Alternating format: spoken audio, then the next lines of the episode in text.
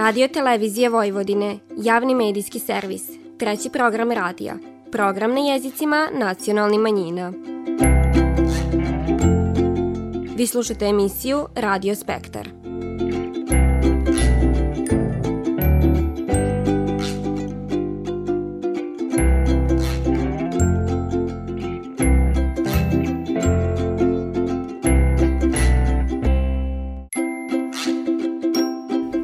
Lijep pozdrav poštovani slušalci, vi pratite program na bunjevačkom jeziku.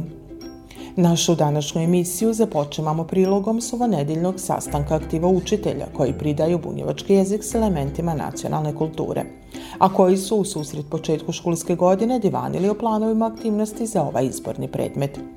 Poslednji vikend avgusta po 18. put bio je rezervisan za pripoznatljivu manifestaciju Dani bunjevačke kulture u Bajmaku, koja je i ovog puta bila ispunjena projekcijom dokumentarnog filma te etnofestivalom Bunjevačke nacionalne ila u organizaciji Bunjevačkog kulturnog centra Bajmak.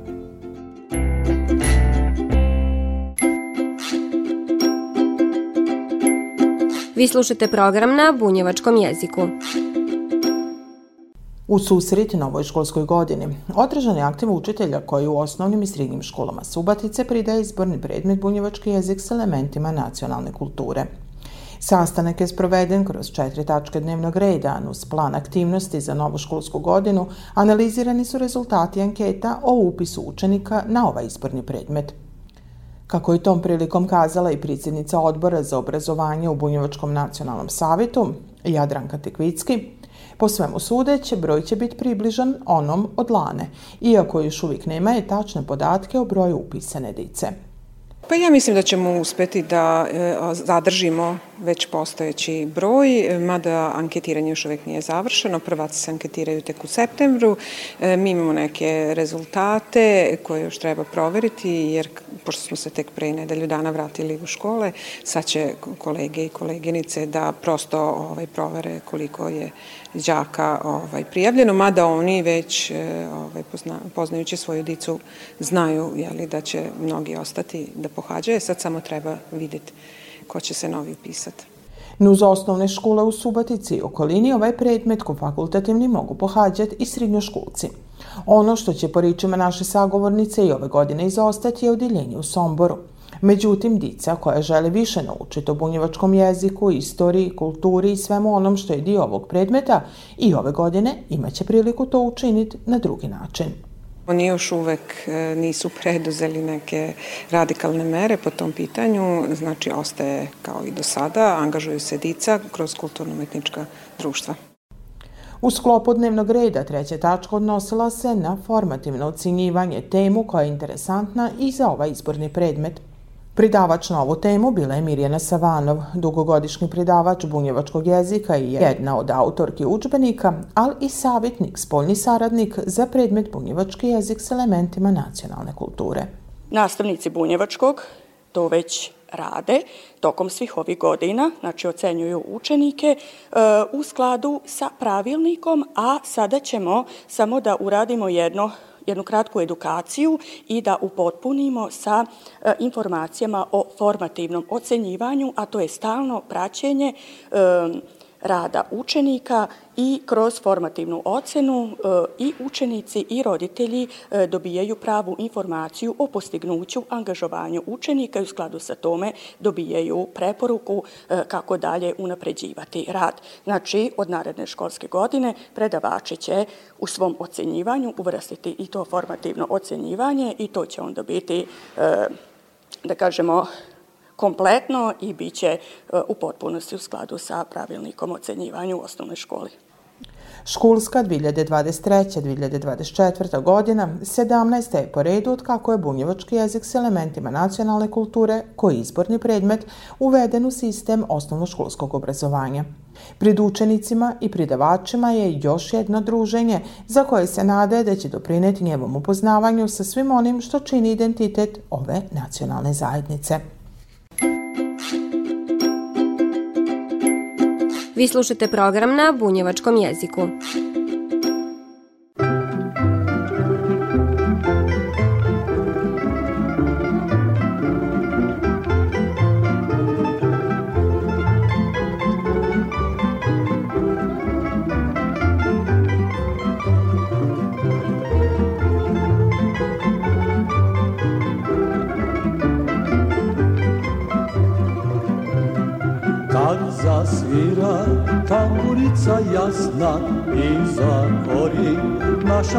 Pisma krasna od miline srce mi uživa. Moj buljevče još te ima živa. Od miline srce mi uživa. Moj buljevče još te ima živa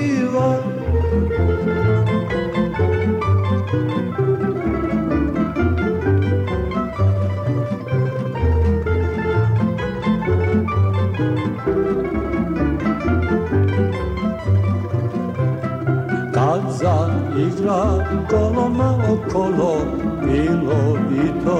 Sitno pa okolo Misliš, brate, da su gorske vile Iz oblaka u kolo se sile. Misliš, brate, da su gorske vile Iz oblaka u kolo se svile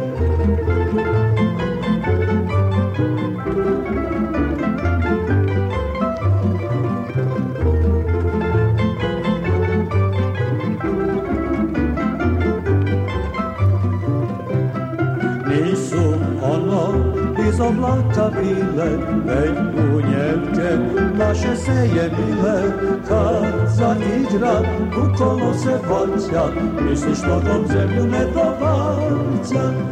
Kad zaigra kolo se vaća, misliš nogom zemlju ne dovaća. Vi slušate program na bunjevačkom jeziku. Posljednji vikend avgusta, već puni 18 godina, rezervisan je za dane bunjevačke kulture u Bajmaku. A upravo tako je bilo i ovog puta. Program je počeo u petak 25. avgusta premijernom projekcijom 14. po redu dokumentarnog filma. Ovog puta je kroz naslov Sinilo je naše sunce, naša sloboda, predstavljen život i rad doktora Stipana Matijevića koji je od novembra 1918. do maja 1920. godine bio gradonačelnik Subatice, a u isto vrijeme obavljao i funkciju velikog župana. Rođen je 1872. godine u Mirgešu. Studija prava završio je u Pešti. Prit kraj 19. vika započema i njegovo nacionalno angažovanje, te 1894. godine osniva udruženje Kolo mladeži. U svojoj borbi za bunjevce zalagao se za uvođenje bunjevačkog jezika u narodne škole. Između ostalog bio je i funkcioner, ali i advokat Pučke kasine. Umro je 1939. godine. Od autora filma, Branka Pokornića, saznajemo i dio pripovitke koja je sadržana u pomenutom filmu. On je bio postavljeni gradonačelnik, mada on to nije želeo, ali je prihvatio tu obavezu samim tim što je on bio doktor prava, bio je javni e, beležnik i na taj način je tako da kažem, uspostavljena prava vlast. Tokom rada za ovih e, dve godine puno toga se dešavalo u Varoši, između ostalo i kako da, regent Aleksandar Karadžorđević je bio u Subotici, on mu je napravio, priredio veličanstven doček samim tim što je ispraznio prvi sprat gradske kuće i obezbedio njemu, tako da kažem, prostor gde će on moći sa svojim ovaj pratnjom i ovaj porodicom da bude ovaj on je trebao da bude jedan dan u Subotici i sledeći dan da ide za Sombor. Nije bio jedan dan, zadržao se skoro tri dana u Subotici, bio je oduševljen samim tim i u tom razgovori levo desno zahvalnosti ovaj Stipanu Matijeviću, on je čak ostvario i privatne kontakte i bio mu je čest gost posle u njegovom domu i, ovaj, i odabrao je njega da mu bude javni beležnik, do kraja života je on njegov bio javni beležnik. Sve su to stvari koje, tako da kažem, pokazuju koliko je naš narod bio opredeljen za neke promene i ovaj mislim da u to vreme je bilo dosta ovaj vrlo ozbiljnih obrazovanih ljudi, pravnika, doktora i tako dalje i vrlo lako i jednostavno su se uspeli ovaj dogovoriti da se sprovede to i tako je praktično počeo novi život prvo u Kraljevini Srbiji, posle u Kraljevini Srba, Hrvata i Slovenaca i onda na kraju u Jugoslaviji. On je tako i bio opredeljen i svi oni koji su imali nameru da Bunjevce svrstaju u Hrvate, on je tu bio žestok, ovaj, tako da kažem, protivnik svega toga. Izdao je e, umeđu vremenu i dve knjižice, ono je bilo njegovo delo moje učešće u vlasti od 1918. do 1920. i na kraju je ovaj, tamo 30. godina je napisao i zašto i kako je potrebno sačuvati ovaj trijanonski sporazum. Nuz direktora Istorijskog arhiva grada Novog Sada Petra Đurđeva, Zorana Veljanovića iz Muzeja prisedinjenja, profesora doktora Saša Markovića, dekana Pedagoškog fakulteta u Somboru, u filmu su o Stipanu Matijeviću divanile i njegova unuka i praunuka. Lazarela Marijanova. Ovaj film, e, on ima jedan više sruki značaj za mene lično. E, najpre je to jedna porodična vrednost e, koja će se čuvati generacijama. E, a druga stvar to je vrednost naroda i samog grada Subotice, zato što film prikazuje jedan period, jedno vreme, prelomno vreme za, za Bunjevce i, i za grad Suboticu e, i prikazuje čoveka koji se nemilosredno borio za svoj narod, a to je moj pradeda Stipan Matijević.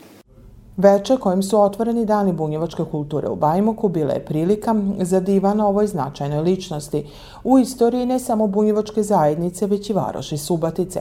Pa tako postoji i ideja za pridlog da jedna od ulica ponese njegovo ime, te da se i tako zajednica i varoš oduže za doprinos koji je dat rukovodđenjom varoši od strane doktora Stipana Matijevića. Prvi dan manifestacije u Bajmaku, koja je svoje misto našla i u okviru Miholjske susrita sela, a u organizaciji Bunjočkog kulturnog centra Bajmak, završen je pristavljanjem festivalskog biltena s prošlogodišnjeg etnofestivala Bunjevački nacionalni ila. Vi slušate program na bunjevačkom jeziku. Sidila sam ispod stare sam dite bila. Pred starog salaša procvatao dud Zaškripio djeram vitrom dodirnut Vratile se laste, sve je ko snu. Samo dragih lica nema Svakog lita čekale su mene Nasmijane oči moje majke. I didine riči u ladu kestena Miris vrućeg kruva cvitna avlija I bezbrižna jutra i zlatno svitanje Volila bi da se vrati sve. Mladost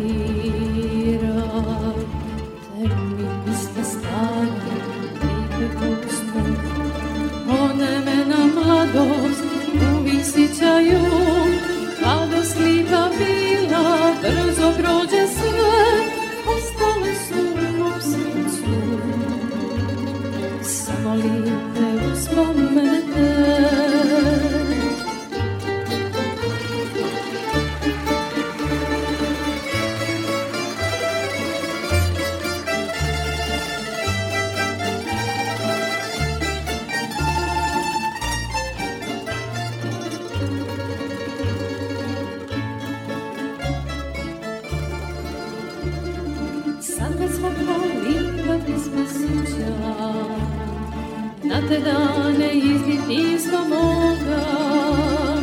I dok stari salaš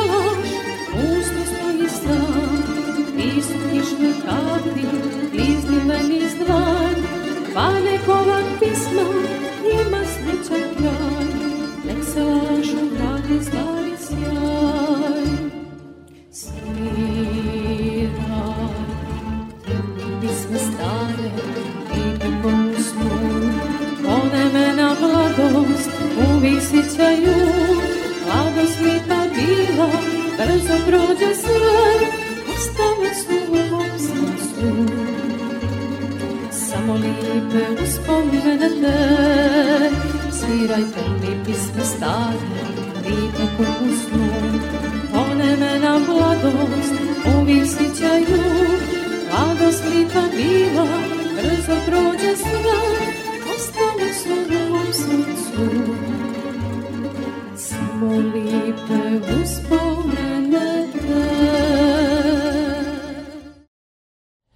Podizanjem festivalske zastave, svečano je otpočeo program otvaranja 18. po redu etnofestivala Bunjevačke nacionalne ila u Bajmaku.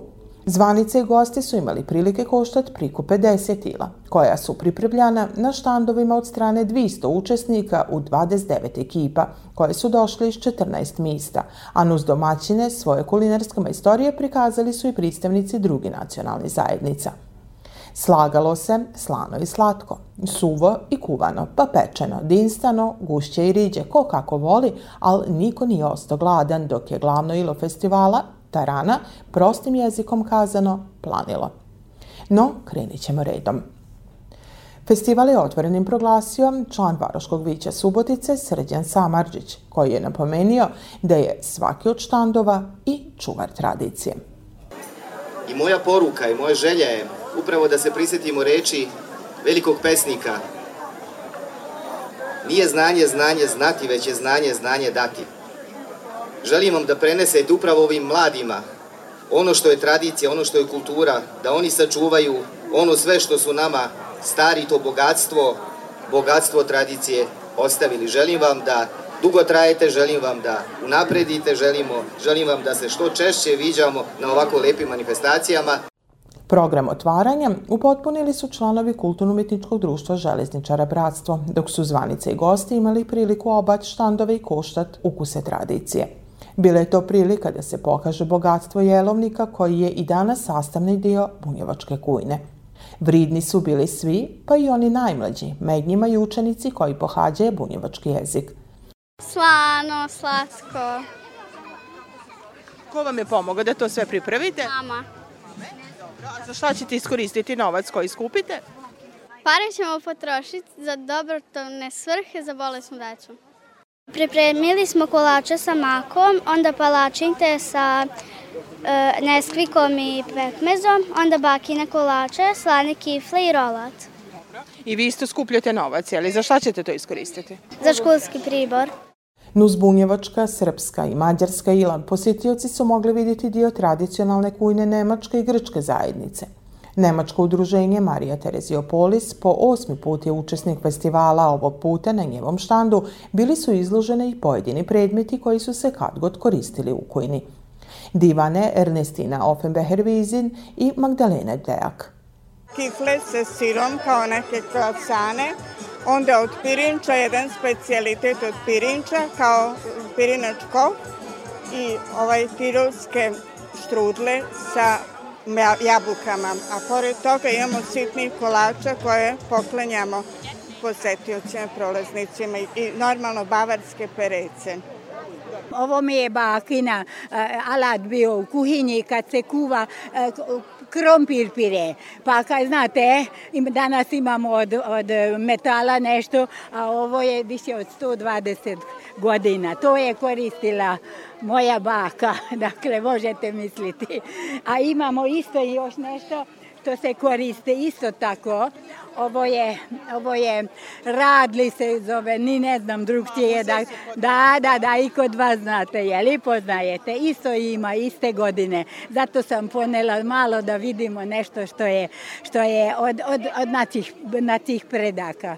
Predsjednik ovogodišnjeg žirija bio je nutricionista Ivan Katančić, koji ima samo riči fale kako za predstavljena ila, tako i za organizaciju kao neko ko je odrastao u Subotici, odrastao, odrastao na, na ovoj hrani, na ovom tipu jelovnika, meni je drago što mogu da prisustujem ovakvoj manifestacije gde se gaji kultura i tradicija i mogu da kažem za sada to što sam video je izuzetno dobro, znači lepo skuvano, na tradicionalan način, svaki, svaki, svi se potrudili da to bude, ovaj, kako se zove, lepo prezentovano, kaže za sada stvarno jedan zaista, zaista lep, lep ovaj utisak imam.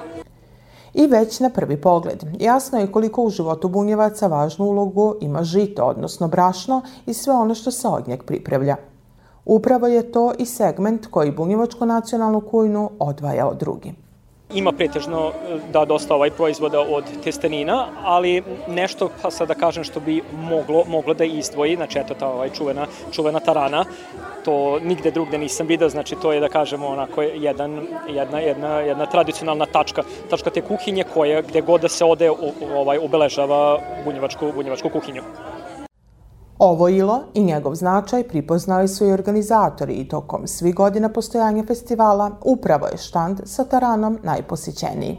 Potvrđiva to i Kata Kumer. Za ovu godinu smo pripravili 30 kila suve tarane, to ćemo sve da skuvamo. Ovaj, tarana je ručno izrađena, domaća, na protak i na rašeto. Ovaj, to je otprilike jedno 7-8 laboški od 40 litara bude skuvane tarane. Imamo već i skuvane. Tarana se mora kuvati na domaćoj masti, dosta luka, krumpira i divenice. Sitna paprika takođe koja je domaća, dobra, da bi bila što, što više crvena. Po prvi put ovaj program podržan je od strane Ministarstva za razvoj sela, te je svoje misto našao u sklopu Miholjski susrita sela. Počelo se iz ljubavi prema svojem narodu i onom što je takođe što god po čemu se pripoznaje. Danas, posle bezmalo dvi decenije, ova manifestacija postala je ono po čemu se pripoznaje i Bajmak – Budući da je iz festivala ila 18 godina iskustva i kontinuiteta, u budućnosti možemo očekivati prinošenje pojedini dilova u druga mista gdje žive bunjevci. Rana je ta koja okuplja, veseli s kojim se slavi. U tom pogledu čini važan dio predstavljanja jedne zajednice, što je pripoznata i od strane tima koji se bavi istraživanjem manifestacija u bunjevačkoj zajednici. Više od Simonide Vukodinović sa Fakulteta Edukons.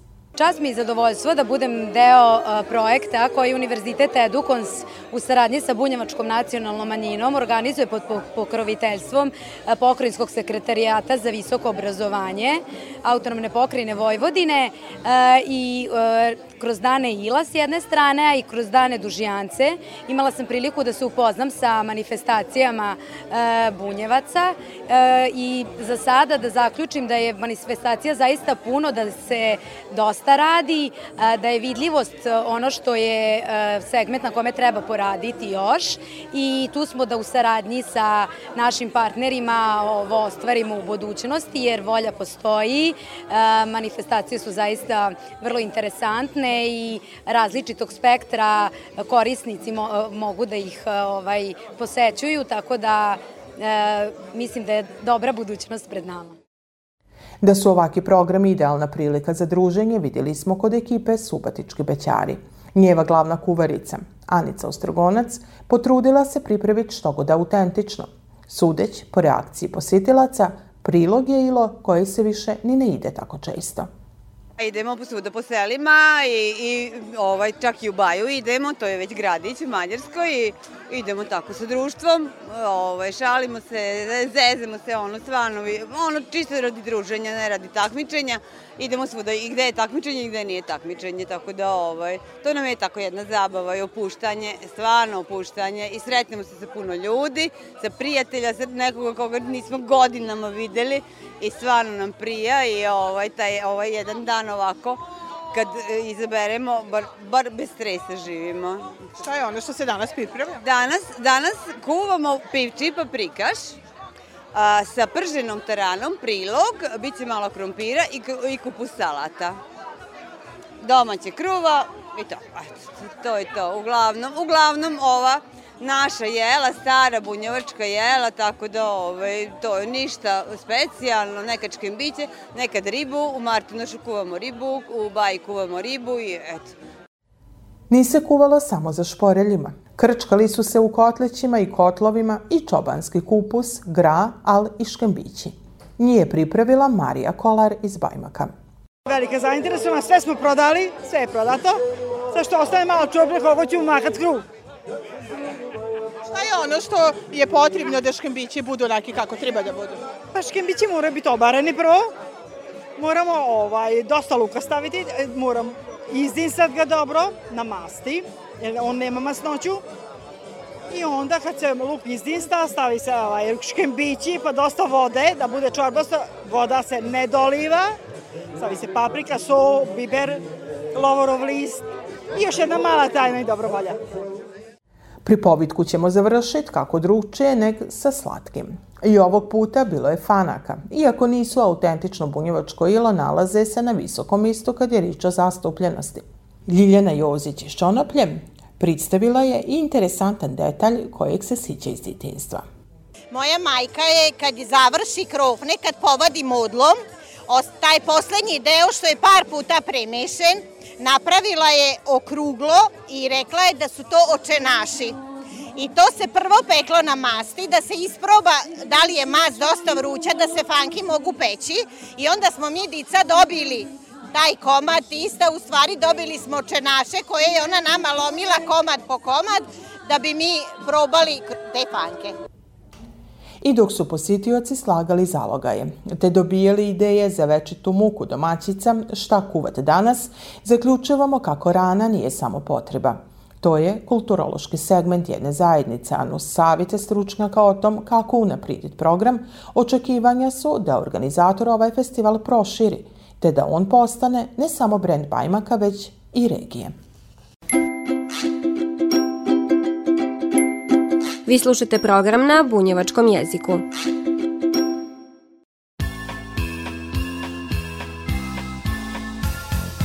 Nema više dobri svete, one lepe 65 kad smo bili na svečari kod kumova naših stari. Pa da, pa da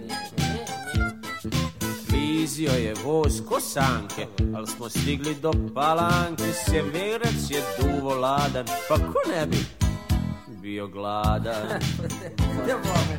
I čim smo stigli viknu kum svoju ženu Sido, ostaljaj Bog te vido. Spremila nam kuma naša za užinu paprikaša, malo ladne kremenadle i par sarmi svakom mesto leba, mesa bela, princes krofne vangla cela, suvi šljiva i koljiva i rezance s makom. E, kad se samo setim, al se nekad i dobro jelo baš. O, pa da.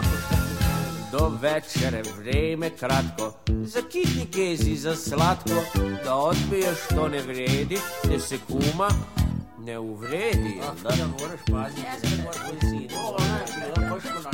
Naš kumpera, dipla gronom, reč o ovom, reč o onom, sve uz vino, portogizer, di gutljaj, sami klizer.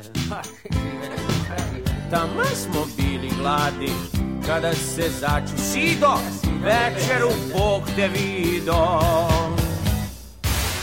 je darec, astel šaren, šoš paradeš, krompir varen, filešnice, kompromince, karabatak s vakom.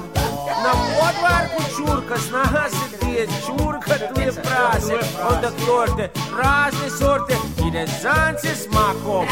Ej, kad se samo setim, al se nekad dobro jelo baš.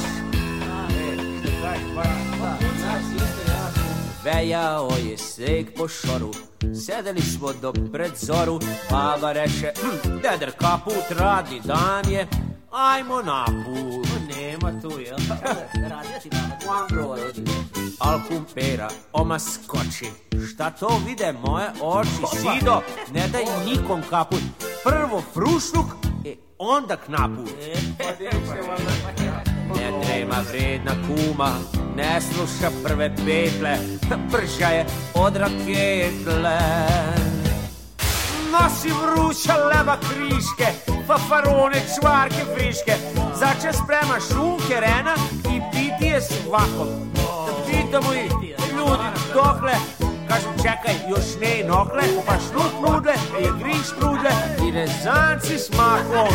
E, kad se samo setim, al se nekad dobro jelo. Poštovani slušalci, slušajte nas svakog petka od 14 sati i 15 minuta na radio talasima 100 MHz trećeg programa radija Radio Televizije Vojvodine. Ovo izdanje je za vas pripravila i kroz emisiju vas vodila Nataša Stantić. Do slušanja kroz nedelju dana, svako dobro i spokom. I onda sati frtalj tako koliko išoš i na obus nismo ništa jeli. I kad smo stigli na stanicu, oma kupimo burek, le, friže, mastan, sve nam onako masturiran iz bradu, pa onda opalimo preko toga jednu tepsiju šampita i gajbu piva mlakog crnog.